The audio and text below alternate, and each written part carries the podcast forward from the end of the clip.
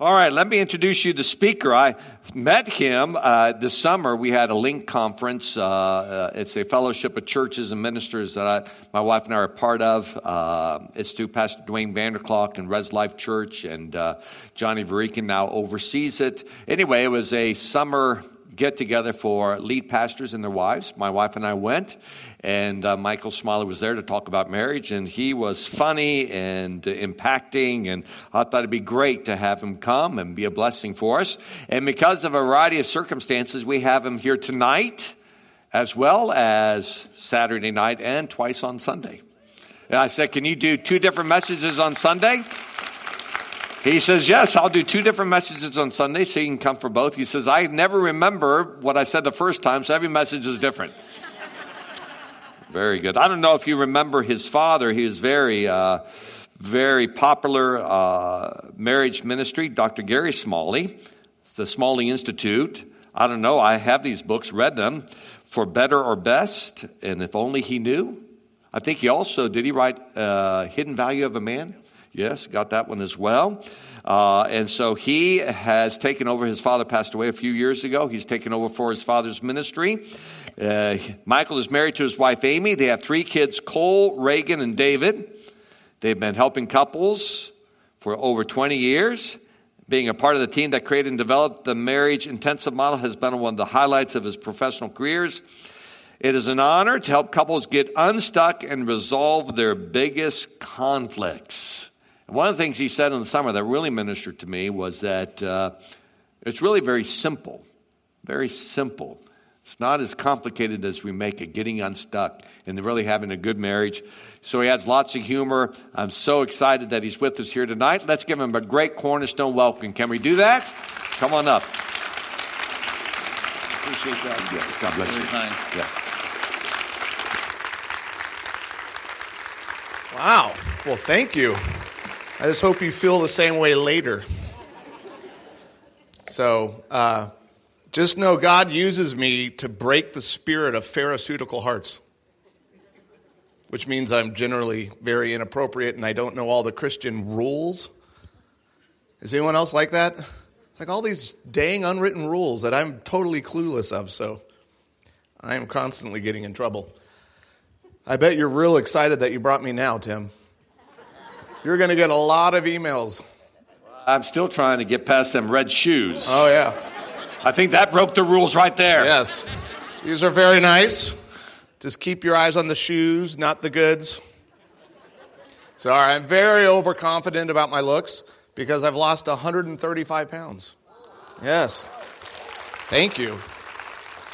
So, if I see, if I come across unreasonably cocky about my handsomeness, because I used to, this is how much size I lost. Is that crazy? I found an old belt uh, a couple months ago. I went, ooh, I wonder like how much size, and I put it around, and it literally went that far out. It was crazy amount. Uh, what 135 pounds? And I know now you're wondering what was you know, how'd you do it? And it's called uh, willpower and self control. I know everyone always laughs. Or, or you remove your stomach. So you would be shocked how much weight you can lose when you have no stomach. It's really amazing. So I had gastric bypass uh, in South Africa. You're starting to get an idea of just how bizarre and outside of the box I am. So it was like a third the cost. I was just concerned that I might wake up post surgery and also be missing a kidney and part of my liver. But uh, it actually it went really really well. Uh, so tonight, um, hey, if you don't have tickets for the Comedy of Love show, uh, you really don't want to miss it. That the first time I did that show was actually in South Africa, and it's because of my wife. She said, It's time. Because you'll see tonight, I like to, my comedy is kind of, well, I used to be able to say it was like Bill Cosby, but I know. That's literally like who I learned my comedy from. I memorized all of his stuff. So I'm a storyteller. That's kind of how my shows go. And the story I'm going to share uh, Saturday evening, um, and you'll want to bring your unsaved friends and neighbors because at the very end, it all kind of crescendos into a really precious kind of call to uh, hello, those who are in Christ. You know, it's never over kind of a thing. Um, but uh, that show is such a joy to do just because of the looks on people's faces when I tell them what I'm going to talk about and what I'm going to share. Because you'll be like, what? No. Obviously, he's not. Okay, he is. We're doing this. All right, this is uncomfortable, but it's funny, and God has really used that in powerful ways. Um, so you definitely want to want to be there. And there's like there's still tickets left, right? All right. So I think we have like 15 people going. I'm kidding. More like 16. No, there's already almost 400 people going, so it's really going to be a packed house, and that it always gives me a lot of energy. And, and I will impromptu uh, make fun of Pastor Tim. So, my general goal is to get the senior pastor crying before the end of the show because he feels so bad about himself. So, it'll be uh, also a, a, an evening of roasting Tim, which is what your wife begged me when she called me She's like, he needs to be humbled, and that's what I do professionally. So tonight, though, we're gonna I'm gonna share a little story about how I met my wife, and it's important because great relationships. Was this one inferior? Is it gonna fall? Oh, that was very loving. Everybody thinks so and so. What's his name? What is it? Pablo? Pablo. You do not look like a Pablo. Maybe a Marco. Or a Polo. Or Marco Polo. Could go with any one of those choices.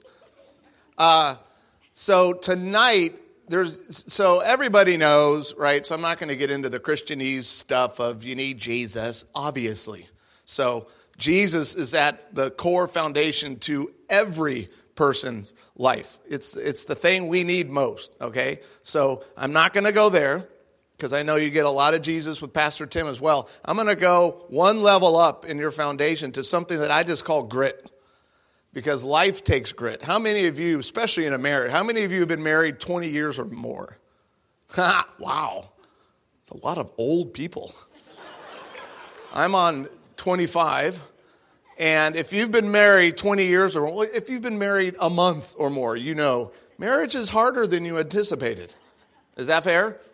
I mean, especially 20 years, man, there is some stuff that has gone down things that you have said to each other that have been devastating to your heart. Some of you have been divorced, and that's not very fun. Um, and so, truthfully, one of those layers that a lot of people don't talk about is just simply grit. And do you know what I mean by grit? I don't mean true grit like the movie, which that did have a lot of grit, right? But I define grit as uh, passion and perseverance. Passion is an intense desire or enthusiasm for something, strong and barely controllable emotion, a thing arousing enthusiasm.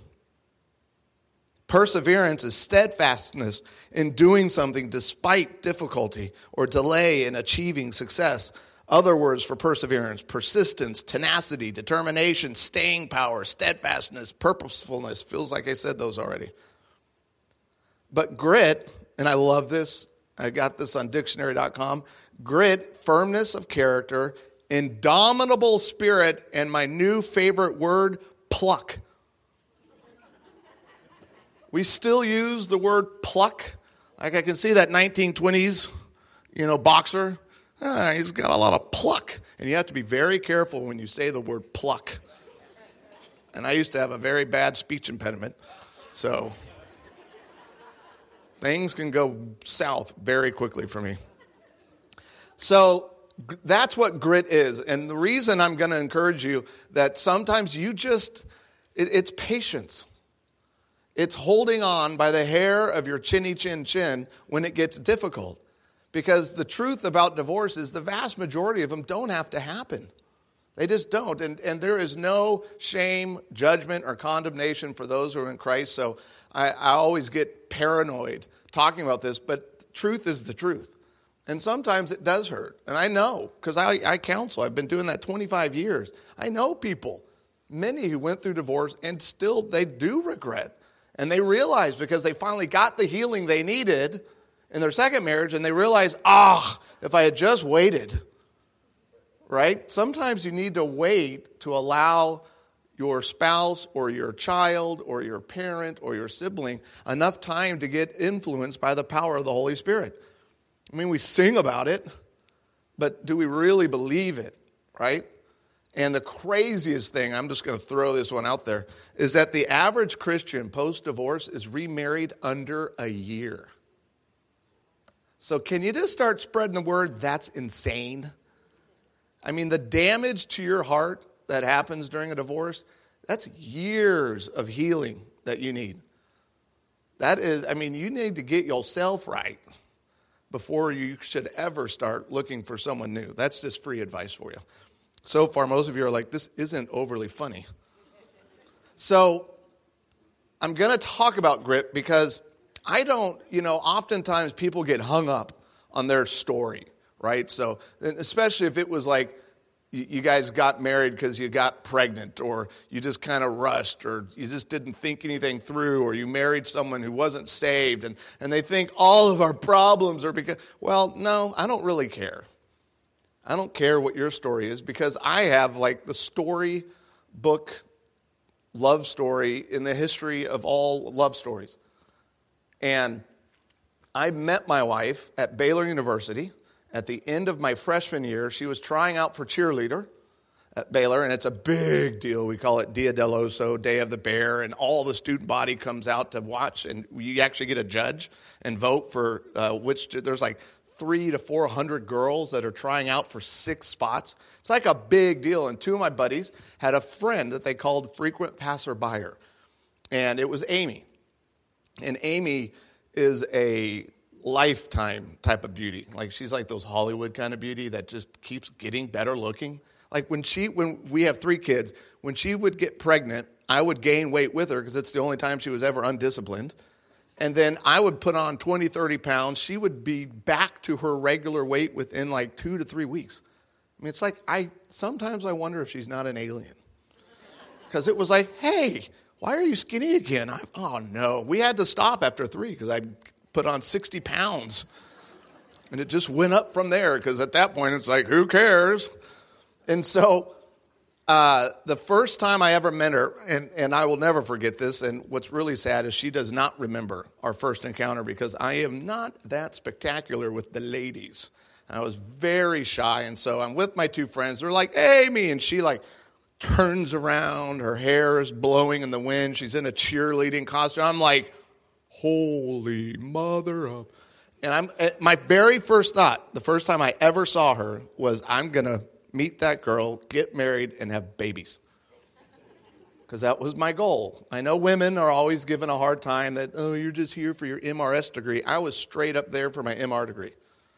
And I can prove that because remember in third grade on career day?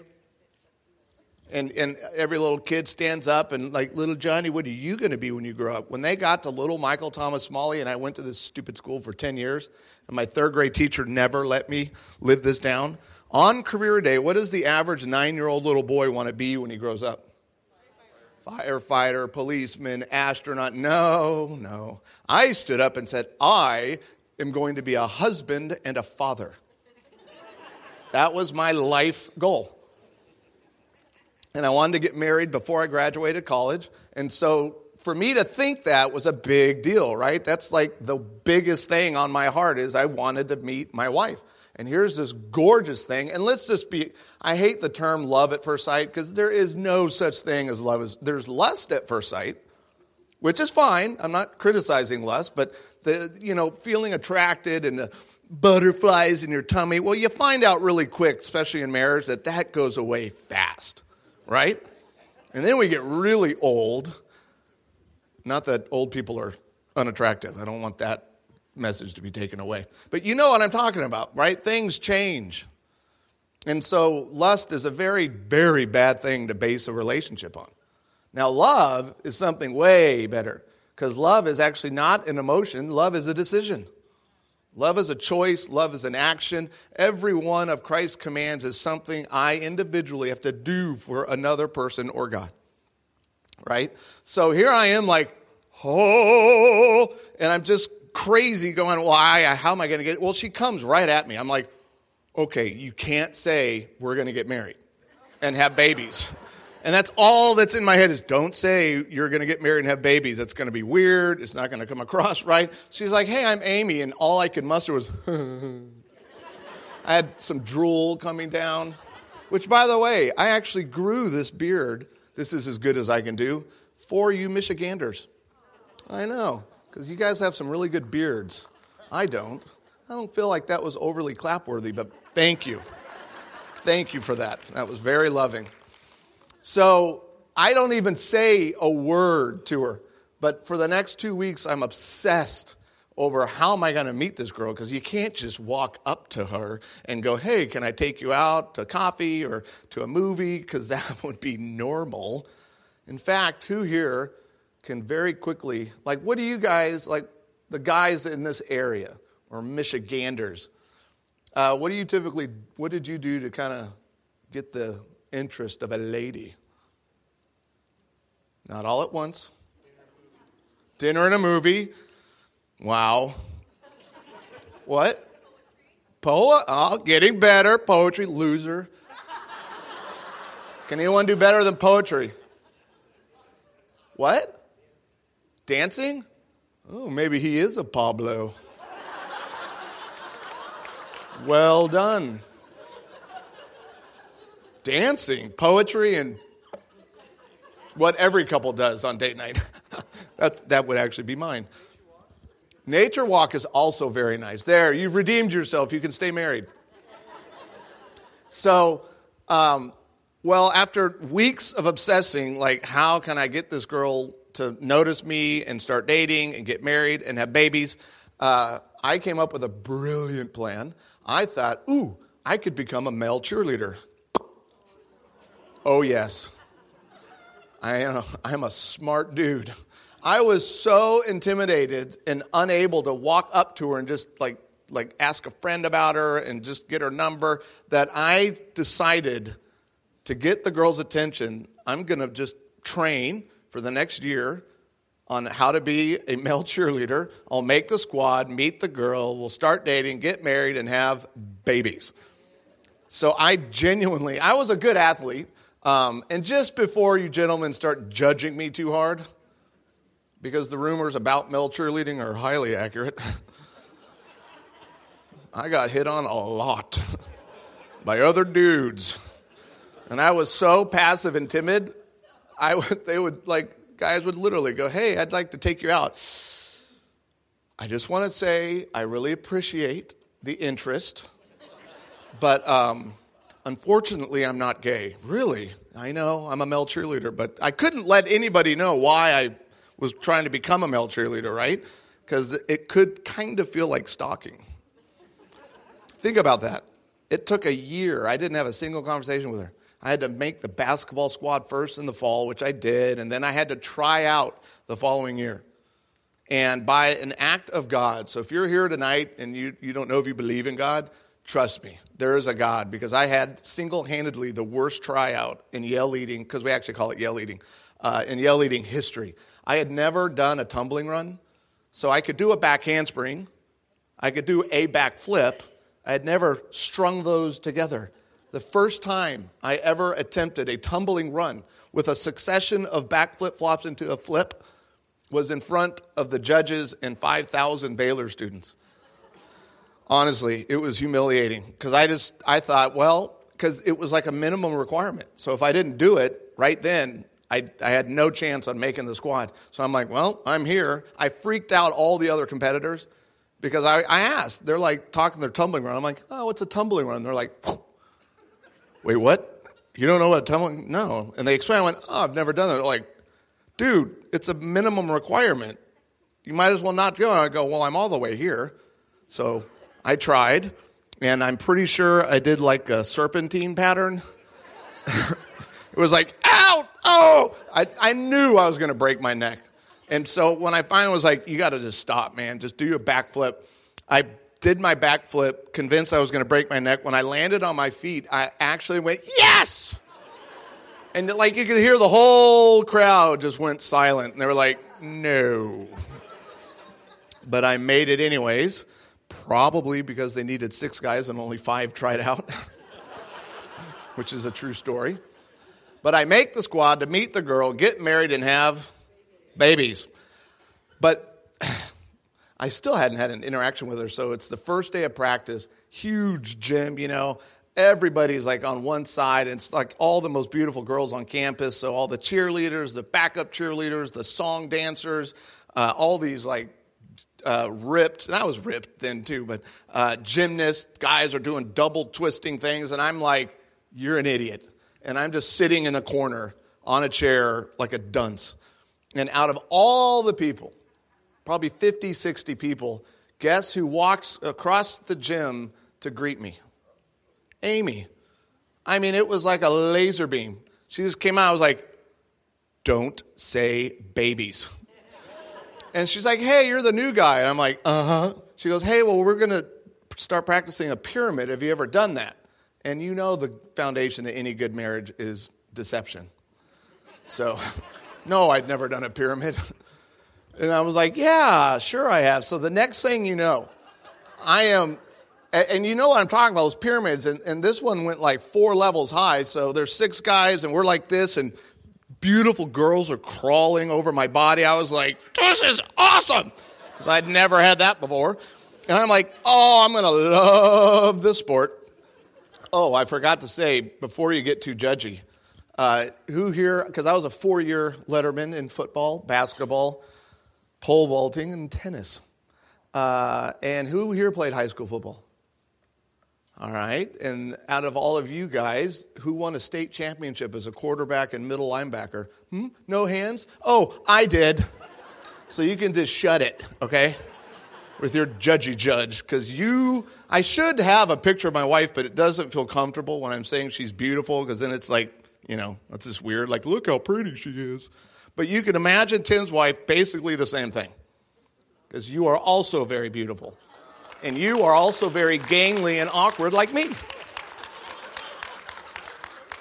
I don't know. I think it's because we make you feel better about yourselves. That's my guess. so, um, anyways, back to the story. So it, you know, we're doing this pyramid, and I'm freaking out, and I'm like, this is actually going to be really fun. And Amy was the tiniest one, so she was always the tip of the pyramid. So she's crawling up, and it's like, wow, this is so cool. And she gets all the way, she's like 15 feet up in the air, and all of a sudden the guy next to her goes, my knee, and he boom. I went, oh, that's bad. I mean, this thing came down so hard, and in the melee, I got knocked onto my back. And so this is me this would represent Amy's very skinny, bony knee. You see where this is going? From 15 feet in the air, Amy's knee comes hurtling down and hit me perfect in the special spot. I mean, four years of football, I had never been racked this badly in my life. And to make that, so I mean, it was like boom. I'm like, Ugh. but but I couldn't because you know, guys, who's been hit there hard? Yeah, you know, you just want to curl up in the fetal position and throw up, and that's what. But I couldn't because I'm 19 years old at the time. And for the first time in my life, I have a female laying on top of me. First, no, really. I was a virgin when I got married because I was terrified. And so I'd never had a girl lay on top of me, let alone the most beautiful girl on the planet, let alone in a jog bra and those like tight spandex, because these girls wore basically nothing for practice. every practice was like, oh my gosh. And so she, went, the impact, she goes boom. I'm like, whoa. She flattened her like a pancake on my body, nose touching nose. So simultaneously, I was having two very different biological feelings. right? Because I got the, the girl of my dreams is like laying on me, and I want to throw up. And I'd never had sex, so I was like, oh my gosh, is this what sex feels like? I mean, I'll, I'll put through it, but this is not good.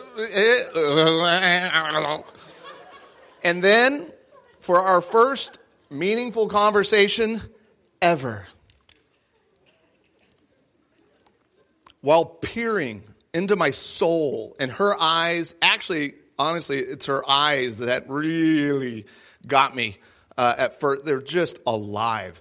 And so, nose to nose, peering into my eyes, laying full body on top of me, Amy says, and I quote, oh, Did I hit you in the ding ding? And I'm like, the what? Has anyone ever heard that referred to as a ding ding? You have? I was like, ding ding? I'm like, well, she's fully on top of me and probably has a good idea of my general size. And that's what I got a ding ding. And I'm just going to tell you, ladies, in the future, if you ever rack a gentleman really hard, don't call it, like, go with tree trunk, anaconda. Did I hit you in the sycamore? Anything other than ding ding. I was mortified. So, fast forward, I'm finally starting like a month, two months into this stupid thing. I'm like, what have you done? But the more I got to know her, and her character and her personality, and that she was really on fire for Jesus and uh, strong, independent, uh, bubbly, you know, just, I mean, I was like, holy cow, this is, she's got everything I've ever dreamt of having. And I actually had a list of things I wanted in a wife, and she was checking off all of them. I was madly in love with her. And we're driving to practice, finally going to ask her out. And I think it, she must have sensed this unconsciously because I was driving. She's like, oh, you know, it would be fun. I was like, oh, she's asking me out? You should meet my boyfriend. That's right, I did absolutely no reconnaissance before becoming a male cheerleader. Like, I don't know, seeing if she's been dating someone for three years. Uh huh. I was like, uh, uh, uh, what? She's like, yeah, he actually graduated from the University of Texas, which is why they are the devil. and he lives up in Dallas. So I was like, all right, well, all's fair in love and war. I'm here, he's over there. We'll see what happens. The ding ding is on the job. and so I thought, whatever. And then fast forward a couple more months, we're actually in Dallas. It was Baylor versus SMU. It was a night game. It's actually a wonderful stadium. Uh, the coach, the football coach, used to let me warm up the receivers. So I actually got to throw passes in all of those old South South, what was it? Southwest Conference? Yeah. Um, and so he picked her up earlier from the hotel to take her out to like an early lunch and then was going to drop her off at the stadium. I, when, she, when he dropped her off, I could actually see her uh, being dropped off from the parking lot. And she got out and instantly was like looking for me. I was like, why is she looking for me? And she saw me and she lit up. I went, oh, she dumped him. She's in love with me. And she started running for me. I'm like, oh. And so, like, the hills are alive is playing in the background. I start running towards her. She leaps through the air, wraps her arms around me, wraps her legs around me. I'm like, this is exactly how I've dreamt it. And goes, look. I was the first person she showed her engagement ring to. And what's funny is she remembers that moment because I went pale white. Because you must understand, I did not tell my father because you couldn't. He was on radio and TV and he loved to share personal stories, so there was no way I could tell him. I did not need Amy on the radio listen to my father go, Yeah, my son's a male cheerleader because he's in love. She'd be like, uh, What? So, um, you know, my dad didn't know and he kept asking me very suspicious questions. Yeah, straight up. He'd be like, So, surprise, like Mel Shirley, I didn't really, so you know I love you, right? Yeah. I mean, I hugged you enough growing up. I'm like, what are you asking? What are you getting at? He's like, hey, it's okay. I love you no matter what. My brother, simultaneously, when I was a male cheerleader, he was a rugby player at OU. He used to introduce me to his friends as is my little brother. He's an athletic supporter at Baylor. Which, if you don't know what that is, ladies, that's a jock strap. So let's just say I was getting a little bit of flack. And so I just went pale white. And she actually looked and went, Whoa, oh my gosh, are you feeling okay tonight? I'm like, No, because at that very moment, I realized, you know, up until that moment, I was the male cheerleader to meet the girl, get married, and have babies. Now, I was just a male cheerleader. And I was like, that was not my life goal. And it was so devastating. And the more, because you spend so much time with each other. And I was just like, okay, well, I obviously have to move on. Two and a half years later, it's the end of my junior year, end of her senior year, and I am miserable. I have not dated since meeting her because the because all the other girls comparatively were losers. And, and I was just so unhappy because the thing that I desired most in my life was a disaster. The girl of my dreams was engaged to another guy. They were actually getting married December 5th, 1994. This is May of 94. And so I finally, and this, you know, I want to encourage you because we really do wait too long to, to bring God into the equation through prayer, right? We always wait till, till it's a crisis, right? Until we've hit rock bottom and maybe I should try God on, right? But we do, and He still loves us anyways. And so I finally just started praying over and over and over and over and over again God, you know who I'm in love with. That's not working out.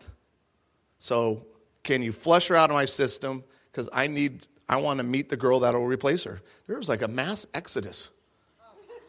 This is kind of hurtful. I'm not going to lie.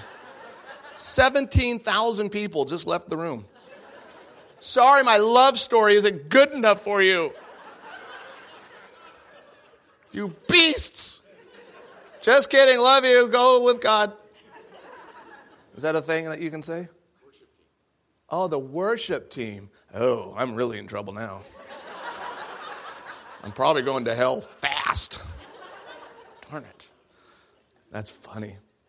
So that was just weird. I was like, I've done something wrong. I don't know what rule I broke, but I definitely broke one. So I'm praying, and, and I want you to pay attention to this prayer because Christ shows us in, Scripture, in the New Testament, as it was recorded, how to pray. You've got to start praying for what's on your heart. It, it doesn't, I don't really care if it's a good thing or a bad thing, if it's what should happen or not, because we can always protect our prayer life by ending every single prayer. But ultimately, Lord, I want your will done, not, right? That's how you protect it. Because just in case you're curious, your plans for your life are stupid. Can you just receive that? So, whatever it is you're concocting to save your marriage or to help your child is dumb, right? You want God's will, not yours. Now, that doesn't mean you can't pray specifically for things to change. And it could end up being God's will. I don't know. I just know in my own life God's will has always been super random and very bizarre. It's like God makes sure that nobody's going to think you did this. This is clearly me. And my love story is one of those. Because as I'm praying for probably two, three weeks, every day, nine, ten, t- ten times a day, Lord, you know who I'm in love with. It's Amy. It's not working out well. Um, I want to meet the girl today that's going to replace her, and would you flush Amy out of my system? But I want, I want your will done, not mine. And, and for the first few weeks, it was kind of a not a genuine, but I want your will done, not mine, because that's another big part of grit. Is grit takes surrender right? Like if you're going to hang in there in a highly difficult situation, especially in a relationship, because you realize you were created for two things to be in relationship with God and relationship with others. That is all that matters. And that is the thing that is most important to you, which is why when our marriage, especially, is messed up, oh, is it not? I mean, nothing can make us more miserable than our spouse. You know, when Jesus said, Love your enemies, that's your spouse. like, get that in your head because the enemy is not a terrorist. Why would Jesus waste time saying, Now, you'll never meet a terrorist, but I want you to love them and turn it? No, you run away from terrorists or shoot them. Okay? The enemies are the people in your life that hurt you, that don't love you as you deserve to be loved. Right? So, all of Christ's commands, when it, especially when it comes down to grit, is not loving easy people well. It's loving difficult people well. Do you, do you get the difference? Because on that day, many will come to me and say, cry out, Lord, Lord. And Jesus looks at him and says, What? Get out of here, fool. I never knew you. I'm paraphrasing. And then what do these people do? And, and keep in mind, these are not pedophiles, murderers, going, Lord, Lord. He's like, What? And they're like, Oh, I know. I did kill people. Makes sense that you don't know me. Uh, they're sitting right here. That's the scariest unsaved person in the world is the one who thinks they are. Because it was, wait, I prophesied in your name. I did healings in your name. I cast demons out in your name. And Jesus goes, and yet I never knew you. How is that possible? How can you go to church, be a prophet, and never know how? It's because of how you treat others. That's, that's Jesus' love language. His love language is obedience to his commands. Guess what his commands deal with two things love God with all your heart, and equally important is to love your neighbor as. Uh huh. So if you're not, if your heart isn't to desire responding in a Holy Spirit, fruit of the Spirit kind of way to someone who's being difficult, right? Someone who's being lazy, someone who's addicted, right? It's hard being married to an addict. I was addicted to food for 20 plus years, totally powerless. It is a, it's a scary thing to be married to an addict because it's just out of control and you're scared they're going to die and you're kind of usually headed towards an early death as an addict. And so it's, that was difficult for my wife right? That's why the grit is so important. That's why that's, that's how you're going to do the things that you're supposed to do to that difficult person in your life. But so here it is, and I finally, after weeks of praying this over and over and over and crying out to the Lord, it's my final day there.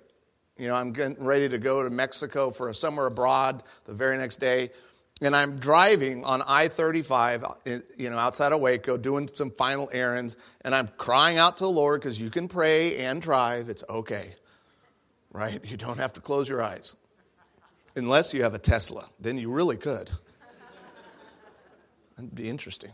Um, so I'm just crying out, and I think for the first time, I finally surrendered and said, because I was praying it, and I went, Lord, I want your will done, not mine. And it was like it hit me. Have you ever had one of those really dynamic Holy Spirit moments where it's like the Holy Spirit took a shape of a human and sat next to me in the front? It was that palpable. And, and it was like the first time I went, well, actually, I really do want what you want. I've never asked, what is your will? Do you even want me to be married? I don't even have to get married in order to be happy because all I need is who?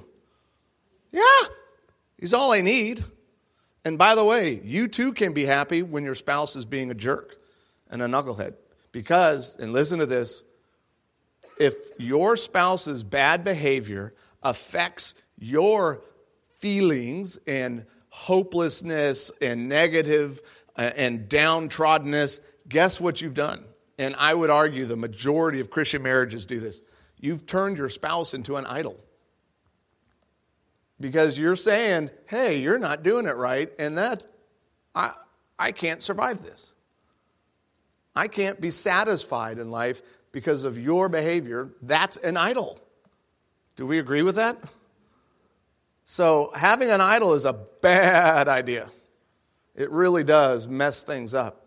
And so, for the first time, I killed the idol of being married in my heart of hearts. It was like I released, I was like, whoo, now it doesn't matter. So I can just go on with my life. And the Lord sitting next to me goes, I want you to go immediately and say goodbye to Amy. I was like, hallelujah.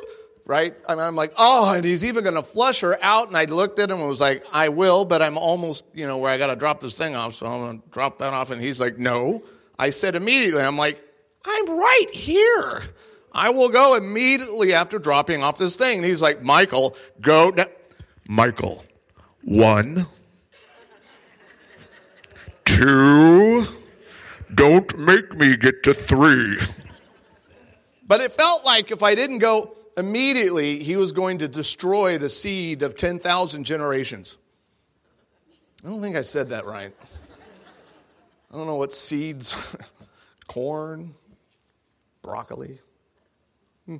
So, but it really was that, he was like, go now. And I was like, fine. So I turned off the highway, went straight to Amy's apartment, knocked on the door. She was on the phone talking to her fiance's dad about calling off the wedding when I knocked. The Lord told me to be there. She opened the door, saw me, who she thought of like a brother, which is a really bad box to get put into. I much prefer a friend box because getting out of the brother box, you know, it's like some incestual feelings to get to the romantic part. I used to hate when you're like a brother. I'm like, it's doomed. this is never going to happen.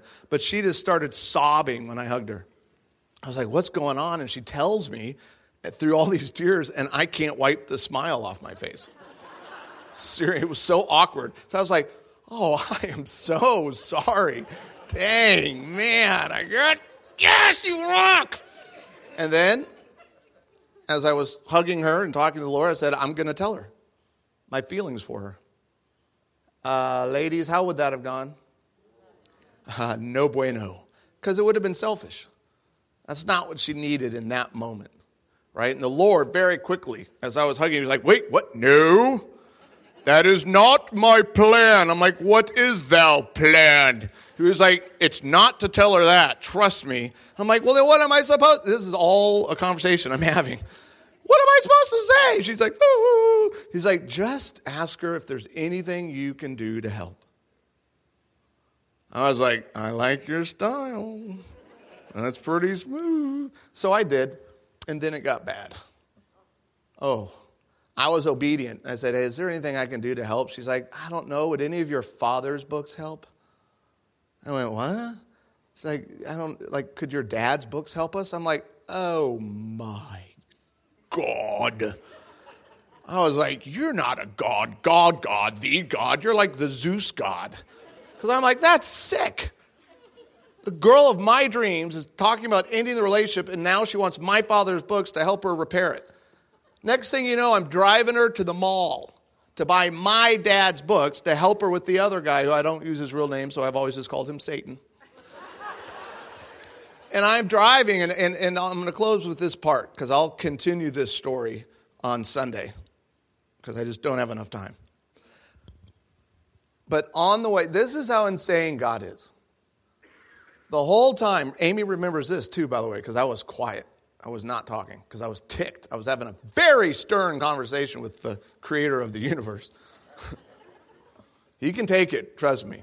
Broad shoulders, doesn't get real stressed out when we're angry with him. And so I'm just going, I can't believe you're doing this. Like, this is gross. What, what the heck? You know how I feel about her. How dare you make me help her on the way to the mall as I'm complaining to God on I 35 again? There's a woman broke down on the side of the road. And I, I'm driving, I'm like, oh, perfect. Now there's another woman that needs my help. Because I was taught in my home the most important thing was to honor God and honor women. So my dad was very, that's like the cardinal sin would have been for me to, which by the way, which was why I was a virgin. Because it's flat out dishonoring to, to a lady to have sex outside of marriage because dating relationships can't handle it. And if she got pregnant in high school or whatever, it wasn't because sex was bad. Sex is awesome. And it doesn't feel like you've been racked. I learned that on my honeymoon. I was like, oh, this is much, much better. And so, sex is wonderful if it's in the context of the, the rules. Like 409 is a great cleaner, right? But would you ever clean your, um, your contacts with 409? Does that make 409 suddenly evil just because it that outside of the context of what it's made for? Are we following? And so now I'm just like, oh my gosh, they're everywhere. So I go, hey, I'm just going to pull over, make sure she's okay. I get out and I'm like, oh man, more women in distress. Walk up to her. I'm like, hey, you know, I'm not a weirdo. I have my friend in the car. I'm helping her out, but I can see like there's flames coming out of her engine. Can I help? She's like, oh, sweet. She's probably in her 60s. She's like, oh, you are so sweet. What's wrong with my engine? And I looked at her and I went, let me try this again. Hi, I'm a male cheerleader. she laughed. I went, I have no clue about engines, but I could dance for you, carry you to safety. And she laughed. She goes, No, I'll be fine. I went, All right. Now, ladies, what are you thinking as a 22 year old driving with your 21 year old brother friend when he gets out to help this woman? What's going through your head? Oh, right. It's like, wow, that, I mean, it, it, that stands out to women, gentlemen serving and honoring other women. Stands out in a big way. So that filed away. She was like, Man, he is just so sweet. And I'm still mad at God because I don't understand his plan yet. I, I haven't gotten clued into his will. Right now, it just seems cruel and unusual. I even hooked them up on a conference call with my dad, a private conference call. Yeah, uh huh. That was lovely. His first conversation with his future daughter in law was over uh, counseling her with a Satan. right? And so here's why following God's will is so critical. Because you don't have a clue, right? As I've said earlier. And that incident, driving her to the mall, God refused to allow me to, to uh, pursue her romantically. Refused. It was killing me. But it was that incident, driving her sacrificially to the mall to buy my own father's books, that she, it, it was like three weeks later, she still couldn't break the relationship off. She just couldn't break, but she knew she was supposed to, and it just kept getting worse and worse. And they're finally on a couple's canoe trip, paddling down the Guadalupe outside of Austin. And their canoe is kind of getting behind the group. But in the middle of nowhere, wouldn't you know, there was a woman on the side of the river crying. And what do you think Amy said? Oh my gosh, this woman's in trouble. We need to go help her, right? She's like in the middle of the forest crying. Something's clearly not right. And what do you think Satan would say? No, we'll get too far behind the group. We need to keep going. There'll be somebody else to help. Now, what do you think might have been the first thing that popped into Amy's head? Michael would have stopped, which is exactly what she needed when they parked or boated or portered. I don't know what he's. Is it park? Do you park a canoe? No one knows. This is Michiganders. Dock. I like how you say that too. Dock. Um, they so literally that incident, which God set up, happens, and that's when she took her ring off when they docked the canoe and said, "I'm out." Because she knew there's other guys out there that are better than what this is. This is not what I want for my life. At the same time, oh, I'll save it. I'll save it for Sunday because it's 8:36. Because you won't believe what God woke. I was in Mexico. He woke me up in the middle of the night and told me to do something, and it's going to blow your mind. But that'll happen first service on Sunday. All right. All right. Thank you.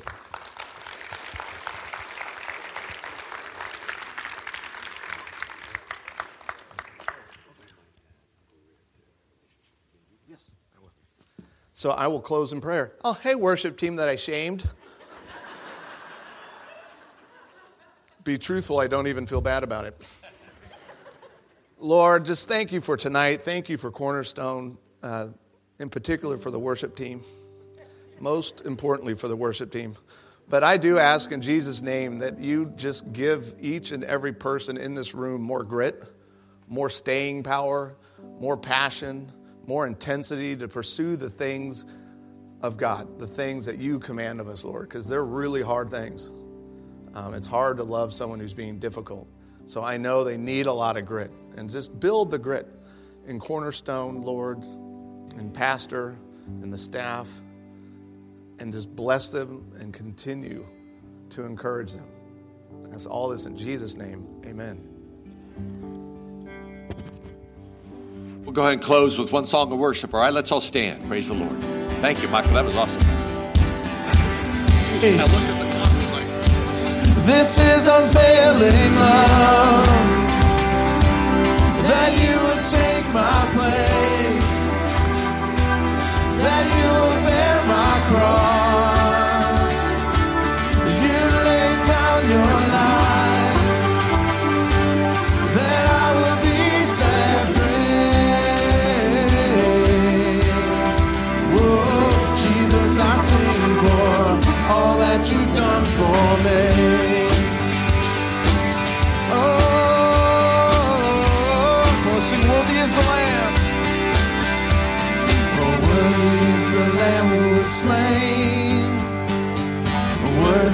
the King who conquered the grave.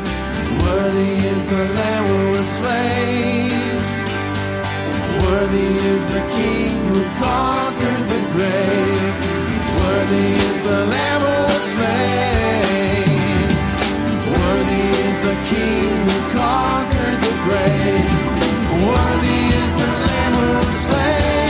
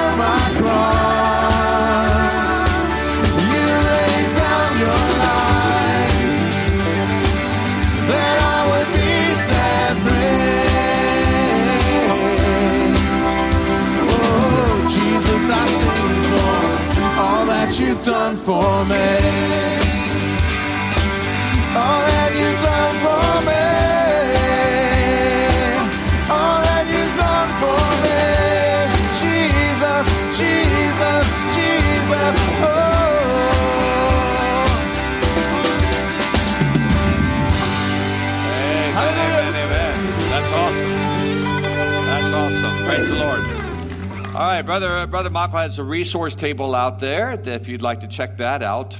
Also, uh, the grit. Uh, I just know a little bit about the story. The grit was just this fairy tale romance.